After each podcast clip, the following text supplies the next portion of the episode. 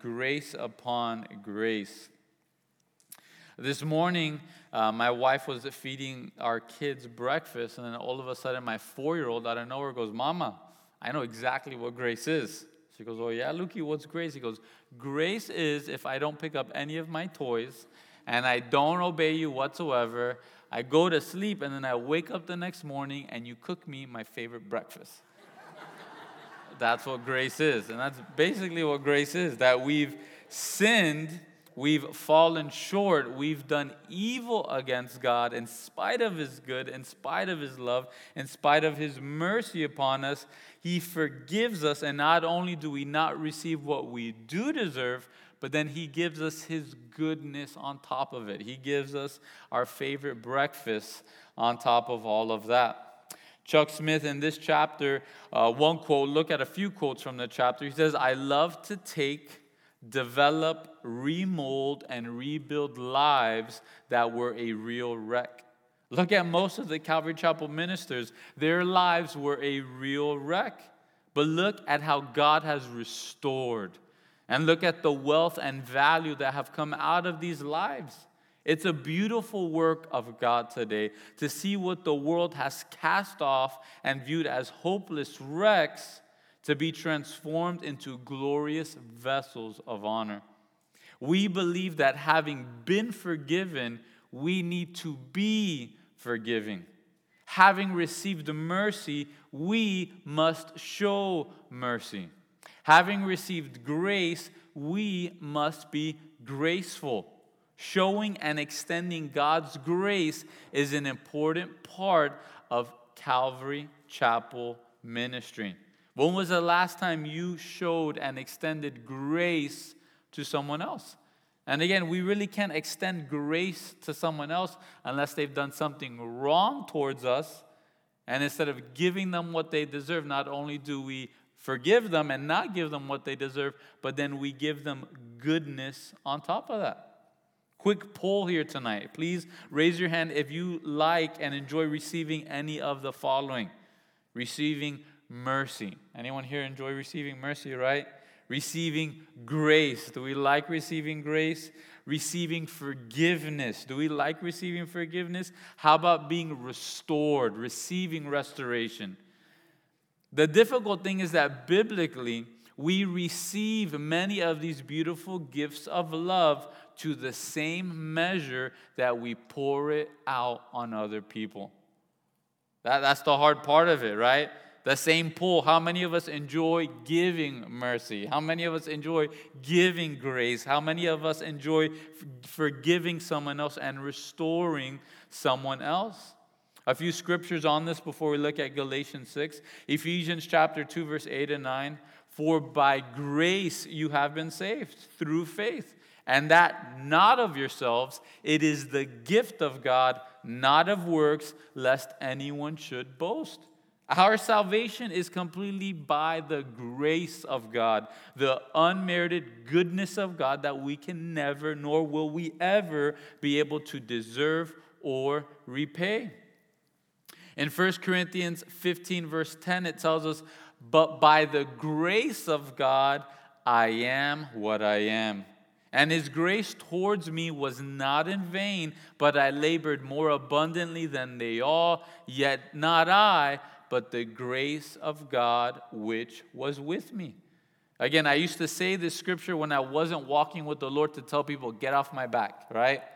Leave me alone. I am what I am. Just leave me alone. And it's taking it completely out of context. What Paul is telling to the church of Corinth is that I am who I am because of God's unmerited goodness to my life. And because his unmerited goodness to my life is not a waste, I'm going to work harder than everyone else. And yet, what I receive, the blessings of my life, it's not because of myself or my good works, but once again, it's because of God's unmerited goodness in my life. Another quote from Chuck Smith he says, We believe in seeking to restore those who have fallen. As Paul teaches the Galatians, we're going to look at in a moment to restore, we'll read verse 1 Brethren, if any man is overtaken in any trespass, You who are spiritual, restore such a one in a spirit of gentleness, considering yourselves, lest you also be tempted. Bear one another's burdens, and so fulfill the law of Christ. Chuck Smith continues, says, I thank the Lord for the grace that I have received. And having received God's grace, I seek to extend it to others. I get angry at Satan when I hear of a gifted minister who has fallen. Those that have great abilities and great talents for the Lord seem to have a special target of Satan. And I'm just not willing to let Satan have that victory. I try to reclaim these men for the kingdom of God so that they might use their talents for the Lord.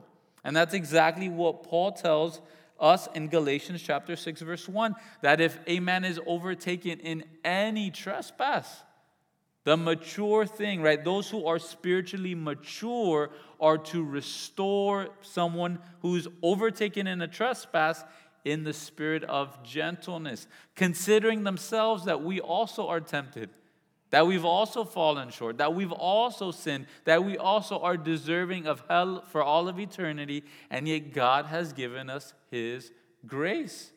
Then, verse 2 bear one another's burdens and so fulfill the law of Christ. That word restore there is the same word to reset a broken bone, to put things back in order, the same order that they once were in. And this is the charge for those who are spiritually mature that when we see someone overtaken in sin, we're not to kick them while they're down, or not to say, Kru ihraya, never again, I'm never going to talk to you again. Those who are spiritually mature should be seeking to restore such a one in a spirit of gentleness. Right? Can we not consider our good shepherd? How he tells us he has a flock of a hundred he has 99 good sheep, right? 99 religious sheep in the fold. And where's that one knucklehead, right? He's gone and he's out. And Jesus doesn't just say, oh, that's attrition, laws of attrition, right? Jesus doesn't say, that's just a circle of life. The wolves got to eat too. Jesus goes out to find that one lost sheep. Warren Wiersbe says, Nothing reveals the wickedness of legalism better than the way the legalists treat those who have sinned. How do you treat other sinners? How do you treat other sinners? We should always consider how we want to be treated. That's somewhat biblical, isn't it, right? That we're to love others the way we want to be loved. And then Jesus raises the bar and says, Love others the way I have loved you. But what is this law of Christ? Let's go to Matthew chapter 22. And really, we cannot show grace or mercy unless our life is rooted and connected to Christ and we're bearing the fruit of the Spirit, which is that agape love. But look at Matthew chapter 22.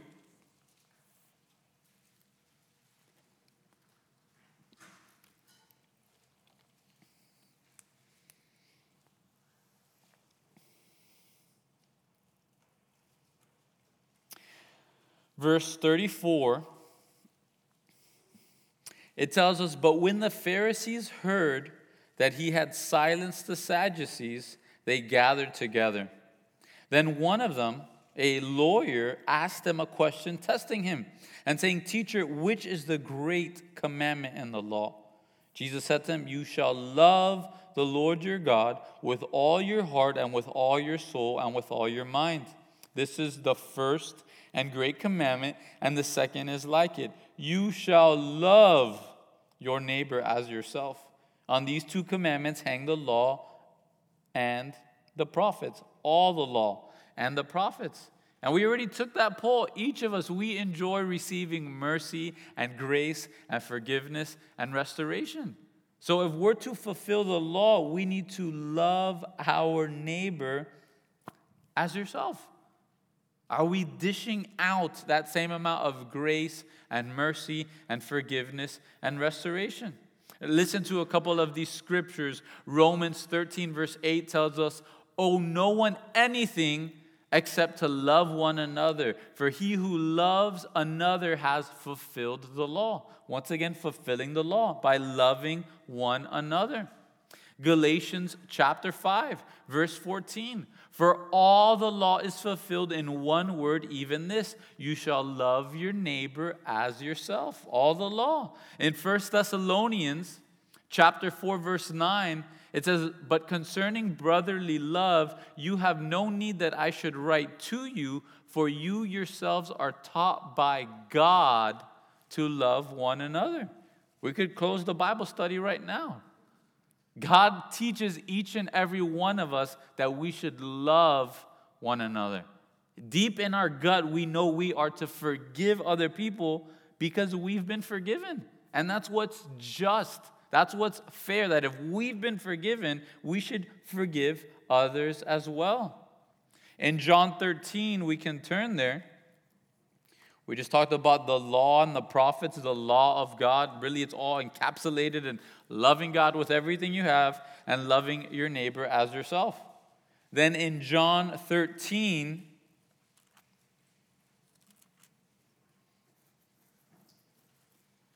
verse 34 and 35, Jesus tells us, A new commandment I give to you, that you love one another as I have loved you, that you also love one another. By this, all will know that you are my disciples if you have love for one another. Again, this is the mark this is the birthmark. This is that family within your family. Maybe it's a nose, maybe it's an ear, maybe it's a hairline, right? And you say, ah, oh, you got that Vasquez look in you, right? Whatever the case may be, maybe it's a smile, maybe it's an accent, maybe it's the way you walk. The way people can tell that we are a part of the family of Christ is by the love that we have for one another.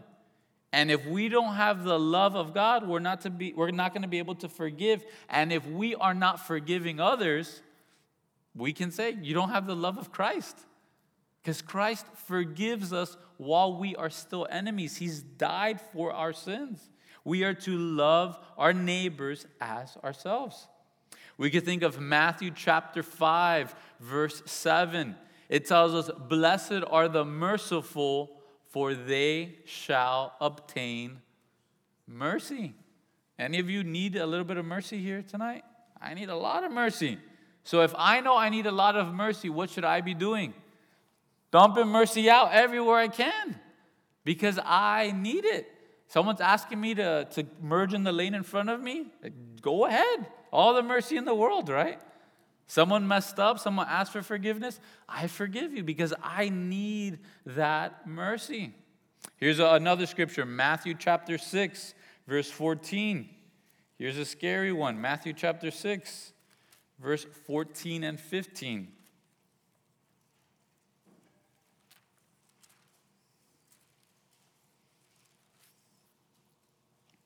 Matthew chapter 6, verse 14. This is at the end of Jesus' model prayer, the Lord's Prayer that many people would call it, right? Right after it, Jesus says in verse 14, For if you forgive men their trespasses, your heavenly Father will also forgive you. But if you do not forgive men their trespasses, neither will your Father forgive your trespasses. How much forgiveness do you need in the eyes of an all knowing God? A whole lot of forgiveness. And I'm going to receive that same amount of forgiveness to the amount that I dish out and I give to others. One of my favorite verses is Luke chapter 7, verse 47. Jesus says, Therefore I say to you, her sins, which are many, are forgiven, for she loved much. But to whom little is forgiven, the same loves little. You see, oftentimes we're not like the prodigal son, oftentimes we're like the prodigal's older brother. And we believe that even though people are coming back seeking restoration and the forgiveness of God, we believe they need to pay a bit more before they can receive that restoration and forgiveness. And yet Jesus paid it all on the cross. If someone has asked for forgiveness of their sins, there's nothing more to be paid. There's going to be consequences of our sins, but there's no more payment required. It's already been paid for. But if we realize how much we have been forgiven, we're going to love much. We're going to forgive others much. We're going to have humility. We're going to have a small view of ourselves if we realize just how much grace God has poured out on our lives. And if we realize how much grace God has poured out on our lives, then we're going to be quicker to pour out that same grace to someone else. And it all begins by someone pouring out that grace of God into our lives. We all have that person that has forgiven us even though we completely blew it, even though we made that mistake. Even though we, we responded to our wife with the wrong answer when she asked us, How does this dress look, right? then she forgives you afterwards. That you got to extend that grace, you got to extend that forgiveness. Chuck Smith, right? We read it earlier. We believe that having been forgiven, we need to be forgiving. We believe that having received mercy, we should be showing mercy. We believe in having received grace, we need to be graceful. Showing and extending God's grace is an important part of the Calvary Chapel ministry. There's a book called Harvest, and it goes over the life of many of the founding pastors of you would in the Calvary Chapel movement. And most of them are all druggies or drunkards or literally lunatics, right? And then God forgives them. Someone took a chance on them, and God does mighty work in their lives because our God is a God of restoration. Let's turn to John chapter 8. John chapter 8. We have this famous portion of scripture of the woman caught in adultery. And if a woman is caught in the literal act of adultery, there must be a man there as well, but the man's not taken to court or brought to the feet of Jesus either. We also know that these Pharisees must have been planning this process to trap Jesus, and they're just using this poor woman as a pawn in their game. In John chapter 8, these Pharisees trying to catch Jesus, trying to pin Jesus against the law of Moses. In John chapter 8, verse 5, it says, Now Moses in the law commanded us that such should be stoned. But what do you say? This they said, testing him, that they might have something of which to accuse him. But Jesus stooped down and wrote on the ground with his finger, as though he did not hear. So when they continued asking him, he raised himself up and he said to him, He who is without sin among you, let him throw a stone at her first. And again, he stooped down and wrote on the ground. Then those who heard it, being convicted by their conscience, went out one by one, beginning with the oldest, even to the last. And Jesus was left alone, and the woman standing in the midst. When Jesus had raised himself up and saw no one but the woman, he said to her, Woman, where are those accusers of yours? Has no one condemned you? And she said, No one, Lord. And Jesus said to her, Neither do I condemn you. Go and sin no more. Then Jesus spoke to them again, saying, I am the light of the world. He who follows me shall not walk in darkness, but have the light of life. Now, it requires genuine repentance to then receive grace. We need truth and grace, we need both ends of it. We can't just say grace, grace, grace. That's just sloppiness, right? What does Jesus tell the woman? Your sins are forgiven, but go and sin no more. I don't condemn you, but go and sin no more. You could think of Jesus when he was eating with Matthew the tax collector, and the Pharisees are annoyed with him, right? Who's this man eating with tax collectors and sinners? And Jesus says, I've come because just like a hospital is not for the healthy, a hospital is for the sick. So I'm here to heal the sick. I'm here to sit down and eat with sinners. Jesus did not say they're born this way. Jesus did not say it's okay what they're doing. Jesus didn't say, hey, it's okay, it's not a problem, it's all love, and the end love wins. No, Jesus said, they're a bunch of sickos and sinners. And that's exactly who I've come for. That's what Jesus says. When you look in the mirror, you should remember hey, there's that sickle, there's that sinner again. Because I needed that great physician. I don't know about you guys, I needed that great physician. I needed him to die for my sins because I couldn't pay for my sins. There's no way I could do it. So Jesus speaks the truth. He doesn't tell her, hey, go, no harm, no foul. No, he tells her, I'm not condemning you. Go and sin no more. Then Jesus, he speaks to the crowd once again and he says, He who follows me shall not walk in darkness, but have the light of life. If we are truly following Jesus Christ, even though we've sinned, even though we mess up, if we look for that forgiveness and look for that restoration, we're going to continually be walking in the light and not in darkness. It's the mindset of a police officer versus a paramedic. And when sin happens, when there's a situation that requires a response, what does our heart look like? Right? There's a crime scene, there's an accident, and people are hurt, and you have an ambulance arrive and you have police officers arrive. The ambulance is there, and the only thing they care about is tending to those who are sick, tending those who are needy, tending to those who are bleeding and hurt, tending to them to just make sure they are alive until they can get them to the hospital.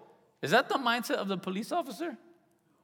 The police officer is there to find out who is guilty. Who's guilty? Who needs to go to jail? What laws have been broken? What infractions have happened? Who is the guilty party in this situation? And how do we respond when we have that 911 call? Are we that police officer that we're putting people in corners? They're broken, they're bleeding out, and yet we're trying to figure out hey, whose story is right here? Which sin has been committed here? What's the true justice that needs to be served here? Or are we like that paramedic saying, hey, that's between you and the judge? That's between you and the judge. I'm just here to make sure that you stay alive. That's the only thing I'm here for, to make sure you don't die on my watch.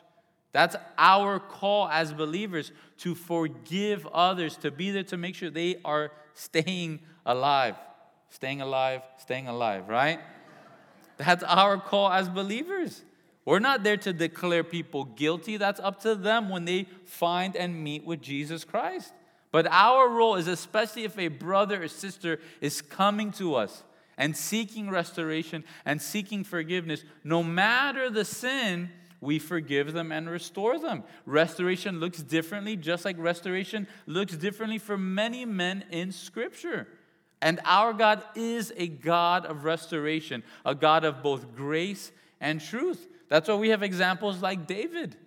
Did David sin and fall short of the glory of God?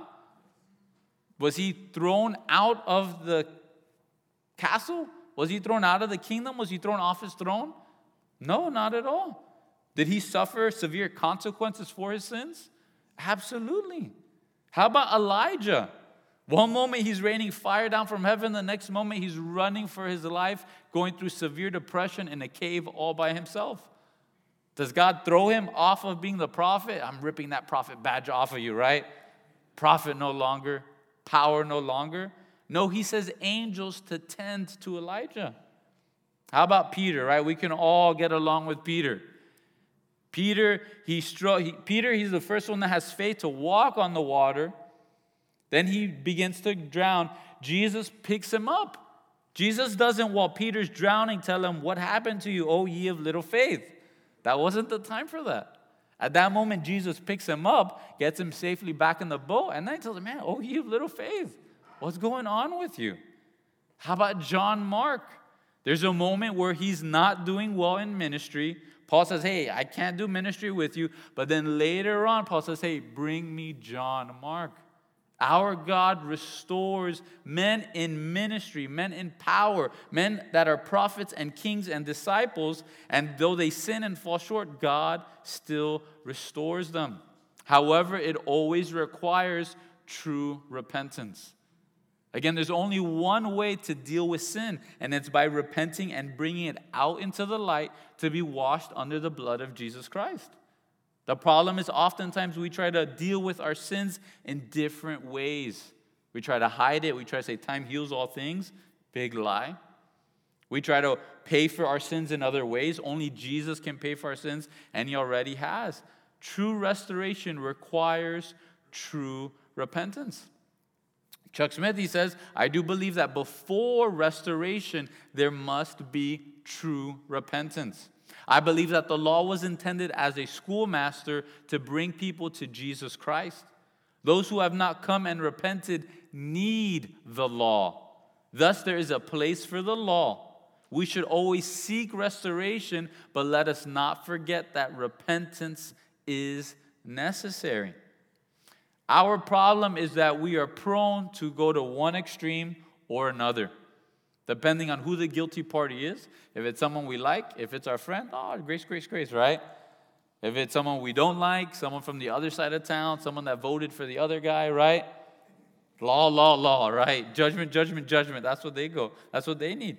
But we shouldn't take it as a huge surprise. The church in Corinth struggled with those same pendulum extremes. One moment, Corinth was proud of the grace that they were extending, allowing people to be in church and worship in church who everyone knew was in constant sin, and yet claiming that they were sons or daughters of God. They deal with this situation, and then the next moment, they're not allowing that person back in church, even though they are truly repentant. Same with us, right? One moment, we don't want to allow someone in church, we want them to pay for their trespasses. Someone looks a little bit different, they have different tattoos, different piercings, and we say, I don't know if they're allowed in the church, right? They don't really look like church material. I don't know if they should come in here or not. What extreme are we in? Then, to our own kids, if we're honest, right, it's grace, grace, grace. They could do no wrong, right? God paid it all. Just let them, just, just, just say yes. Just give them ice cream. That's what they need, right? We're prone from one extreme to the other. Matthew 18 is, again, another scary verse here for us. We can turn to Matthew 18 especially if you're honest with yourself and you're in the business that even if someone asks for forgiveness, you seek to pull some other payment out of them. Even though Jesus has already died for our sins, you seek to pull some other payment out of them. Matthew chapter 18. I found this on the web. Siri's always listening.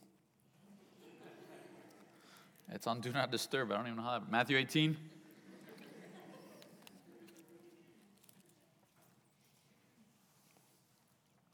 We'll read verse 21. Peter came to him and said, Lord, how often shall my brother sin against me and I forgive him? Peter's trying to be very spiritual. Lord, seven times, right? They do the same thing to me, and I forgive them up to seven times. Verse 22 Jesus said to them, I do not say to you up to seven times, but up to 70 times seven. Therefore, the kingdom of heaven is like a certain king who wanted to settle accounts with his servant. And when he had begun to settle accounts, one was brought to him who owed him 10,000 talents. But as he was not able to pay, his master commanded that he be sold with his wife and children and all that he had, and that payment be made. The servant therefore fell down before him, saying, Master, have patience with me, and I will pay you all. Then the master of that servant was moved with compassion, released him, and forgave him the debt. But then that servant, he went out and found one of his fellows who owed him a hundred denarii. And he laid hands on him and took him by the throat, saying, Pay me what you owe. So his fellow servant fell down at his feet and begged him, saying, Have patience with me, and I will pay you all. And he would not, but went and threw him into prison till he should pay the debt. So when his fellow servants saw what had been done, they were very grieved and came and told their master all that had been done. Then his master, after he had called him, said to him, You wicked servant, I forgave you all that debt because you begged me. Should you not also have had compassion on your fellow servant, just as I had pity on you. And his master was angry and delivered him to the torturers until he should pay all that was due to him. So my heavenly Father also will do to each to do to you if each of you from his heart does not forgive his brother his trespasses. Is there someone here tonight that you have not forgiven? Again, scary portion of scripture. Is there someone they say, I, I just can't forgive them no matter what? Is not has Christ not shown you pity? Has he not had compassion on you? Has he not forgiven you? Has he not shown you mercy and grace and restored to your life what the locusts have eaten? How dare we grab someone else by the throat and say, No, you have to pay me? Jesus has paid it. He paid it on the cross. If there's true repentance there, forgiveness is what's due. Forgiveness is what needs to happen. And when someone is genuinely repentant, that is not the time to read them the law and give them the speech on how the wages of sin is death. That, that's not the time for that. And we need to be like those in Galatians 6 who are spiritually mature to be able to have that gift of discernment to realize, Lord, is this true repentance or not? Then we also have to be filled with the Spirit to say, Lord, how does restoration look for this person's life? But we need to be filled with the Spirit because if someone is genuinely repentant, it's not the time to hit them with the law. It's not the time to be the police officer. It's time to show them grace and mercy and restoration. It reminds me of one of the times that Amanda was in labor. She was in labor with our second child, Ella, and this certain scenario happened. It wasn't our first rodeo. She had been in the delivery room with her sister when her nephew and niece were born, and she had gone through labor with our firstborn child, Levi. And both her and her sisters, both her and her sister, deal with the unfortunate nausea through their pregnancies and even during labor. There's this miracle drug we've all come to find out, which is called Zofran, right? That one moment you're nauseous, and the next moment it's just magic, it's all gone. So with Ella, Amanda's going through her labor, pain, the normal things in, in labor. Then nausea kicks in. She's asking for the medicine, asking for help. And all of a sudden, a certain nurse comes in the room. And she starts going off like she's reading off of WebMD.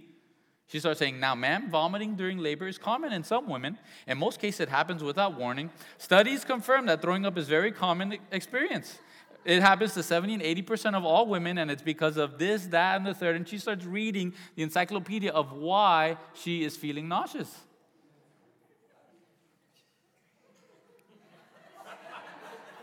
How do you think this nurse's great wisdom and insight into the reasons and laws of nature that cause nausea during childbirth was received, right?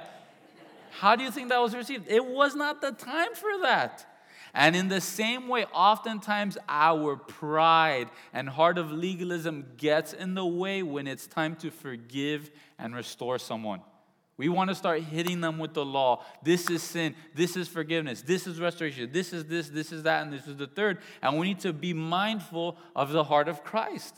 Matthew 12 20 quotes from a prophecy in Isaiah 42, verse 3 A bruised reed he will not break and a smoking flax he will not quench. He will bring forth justice for truth.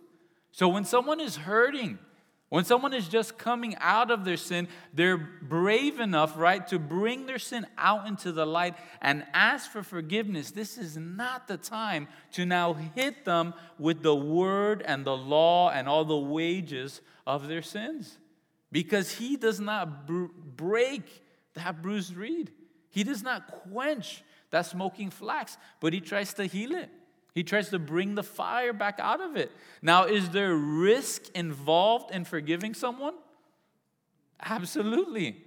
Just like there's risk when you love someone, right? That, that great quote if, if you don't want to love anyone, just put your heart in a coffin and leave it there because you're going to get hurt. Chuck Smith, he talks about how there were times when he forgave someone and showed them grace, and their repentance was not genuine. Should he now have become hard hearted? No, he says, I'm not perfect. I've made mistakes in judgment, and I've showed grace to those who have not truly repented of their evil. I've taken chances. I've brought fellows on staff who had supposedly repented, and later on, those same traits were still there. I've erred and probably will make more mistakes in the future. But I will tell you of this if I'm going to err, I want to err on the side of grace rather than the side of judgment. What side do you err on? Are you going to err on the side of grace or are you going to err on the side of judgment? We could turn to 1 Corinthians chapter 13, and hopefully this will answer what side we need to err on. 1 Corinthians chapter 13.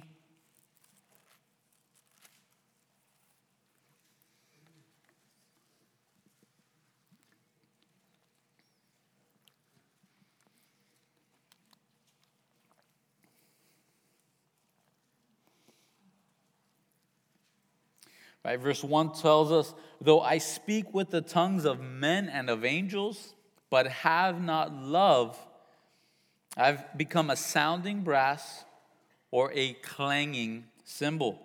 We jump down to verse 4, it tells us, Love suffers long and is kind. Love does not envy. Love does not parade itself, is not puffed up, does not behave rudely, does not seek its own is not provoked, thinks no evil, does not rejoice in iniquity, but rejoices in the truth, bears all things, believes all things, hopes all things, endures all things. Love never fails. There's no doubt that we need to love the truth, but we also need to have the love of God on active display in our lives. Does your love, does your mind constantly think evil and the worst of someone else? Or do you have the mindset of Christ that you believe all things and you hope all things? I know we've all been hurt. I know this is a sinful world and an evil world, but if we are sons and daughters of God, then we need to look like sons and daughters of God. And we should not always be assuming the worst in other Christians and in other people. Love thinks no evil. That means love does not store up the memory of any wrong it has received. How many marriages would be healed and whole if just the two parties would be willing to forgive and truly forget? Just as God does the same for us, He chooses to forget our sins and remember His mercy. The love of God causes us to look at the actions of others in hope and not in evil. And this is what's needed to show grace to someone else. Charles Spurgeon, he says, Love, as far as she can, believes in her fellows. I know some persons who habitually believe everything that is bad, but they are not children of love. I wish the chatterers would take a turn at exaggerating other people's virtues and go from house to house, trumping up petty stories of their acquaintances. Again, if we really lived with this First Corinthians chapter 13 love, there would be zero gossip in the church because love hopes all things. Love thinks no evil.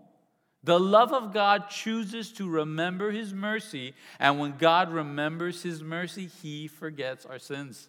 I was from a teaching this morning from David Guzik.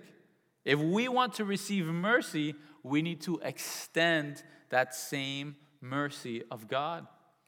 Does your love look like 1 Corinthians 13? Does your love look like the love of God? Right? Doesn't it hurt when you do an act, when you show an act of love for someone and they think you're doing it with some other motive behind it? It hurts. That's tough. So, how much more should we think no evil and believe all things and hope all things and endure all things?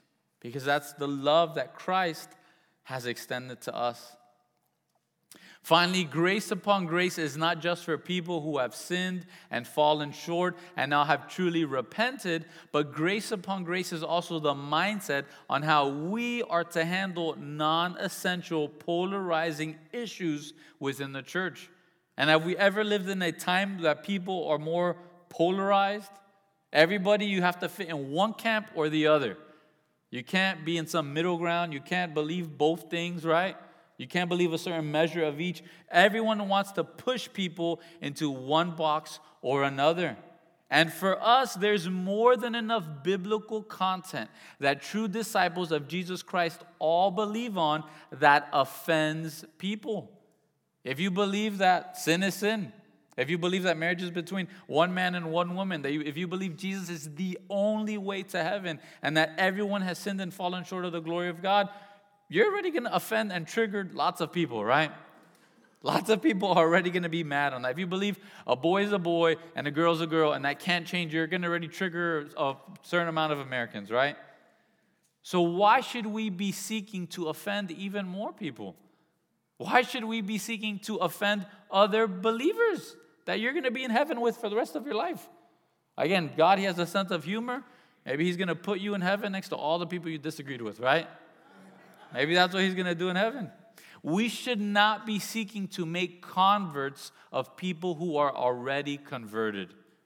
Let me say that again. We should not be seeking to make converts of people who are already converted. If you can sit back and detach from the situation and say, okay, do they truly believe Jesus is the only way to heaven? Do they believe in the true Jesus, right? Virgin birth, perfect, perfect man, perfect uh, God. Do they believe in all these things that Jesus died, He resurrected, He paid for our sins? If they believe in all these essential things, the Trinity, the Bible, all these, if they believe in essential things, why do I need to convert them to my political belief system? Why do I have to convert them to my belief on the rapture or my belief on prophecy or my belief in heaven or my belief on these little minor things? Go out and find a heathen and get them saved. Try to convert them. So in this church, right, in Calvary Chapel, we will major on the majors, but we will be gracious on these non essential issues of our faith instead of planting a flag only to divide believers. Uh, that's not our mindset. At the end of the day, we're all on the same team. The kingdom of God is not just Calvary Chapelites. It's not only Calvary Chapel, it's only, only people in Calvary Chapel will inherit the kingdom of God. That, that's not the case. Right, we were just listening to a story how a pastor was called to a hospital when a husband and wife were dealing with a stillbirth child. Baby was born without a heartbeat. Baby was born dead, and the mom was unable to let go of the baby. When he went and he talked to her, she said they were hardcore Catholics and they said the baby needs to be baptized. Now, do we at Calvary Chapel believe in infant baptism? Not at all. But that's not the moment to try to convert a convert or maybe not even a convert.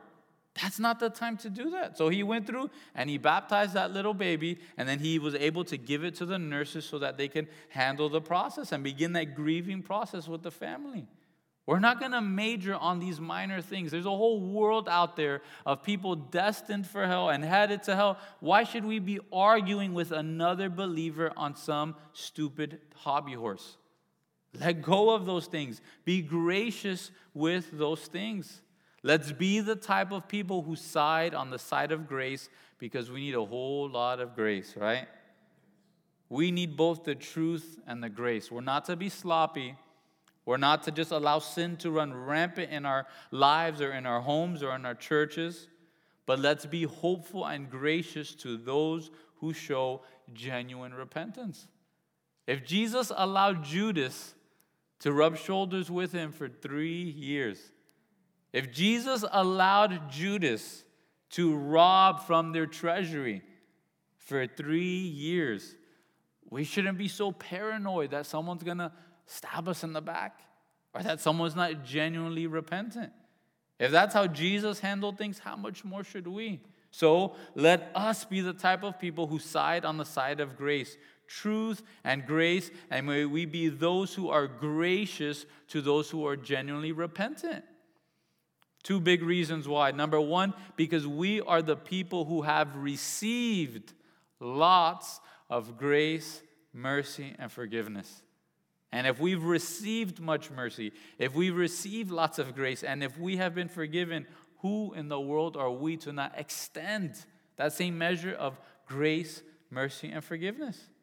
The second reason why we should be those who tend to grace or err on grace and we give grace upon grace is because we are the people who need a lot more grace and need a lot more mercy and need a lot more forgiveness. And if we need it and if we've received it, may we be the same people who are constantly giving it out. Again, blessed are the merciful, for they shall obtain mercy. If you forgive men their trespasses, your heavenly Father will also forgive you. Therefore, I say to you, her sins, which are many, are forgiven, for she loved much. But to whom little is forgiven, the same loves little. Are you Jesus that's looking to forgive people? Say, hey, I don't condemn you. Just go and sin no more. The, the, the back end of your life, whatever led you to be here today, hey, I'm not here to condemn you. You get right with Jesus, you repent, but from here on out, go and sin no more. That, that should be our mindset. So it's just grace upon grace. Why? Because I need a lot of grace, right? That, that's our mindset here. So, worship team, if you can come up and we'll pray and we'll close in some worship. So, Lord, we love you, God, and we thank you that you are a God of grace, Lord. That each of us, we deserve judgment, Lord. Each of us deserve your wrath, Lord. Each of us deserve hell for all of eternity. And Lord, not only do you forgive us, Lord, but you've saved us, you've chosen us. Lord, you don't just leave us as slaves, God, but you adopt us and you bring us into the family of God. How we're sons and daughters, and you don't just leave us there, Lord, but then we become heirs to your throne how each of us will be judging over angels in the life to come, Lord. Thank you for your grace. And Lord, I think many of us were honest here this evening, Lord, saying, Lord, forgive me for not extending that same grace, Lord. Lord, forgive me for not forgiving that person. Lord, forgive me for not being more merciful, for not being more kind, for not being more gracious, Lord. Lord, would you forgive us tonight, Lord? Lord, help us to be like you, Lord, looking for those who are hurting, Lord, having compassion on the crowds, hearing those that are crying out for mercy, and extending that love and mercy, Lord. Lord, continue to conform us to your image, Lord, and God, help us to truly hope all things, God. When we see different things going on, different spiritual things going on, Lord, help us to not be so cynical and so hard hearted, Lord. Help us to hope and have belief and to pray, God. So, Lord, be here with us tonight, Lord. Soften our heart and hearts, Lord. Each of us, we go through seasons when we're the prodigal's big brother, Lord. Looking for more pain, looking for more payment, thinking they're not deserving of the same restoration that we've received, Lord. Lord, would you forgive us tonight, God? We just love you, Lord. We thank you, Jesus. It's in your name that we pray. Amen.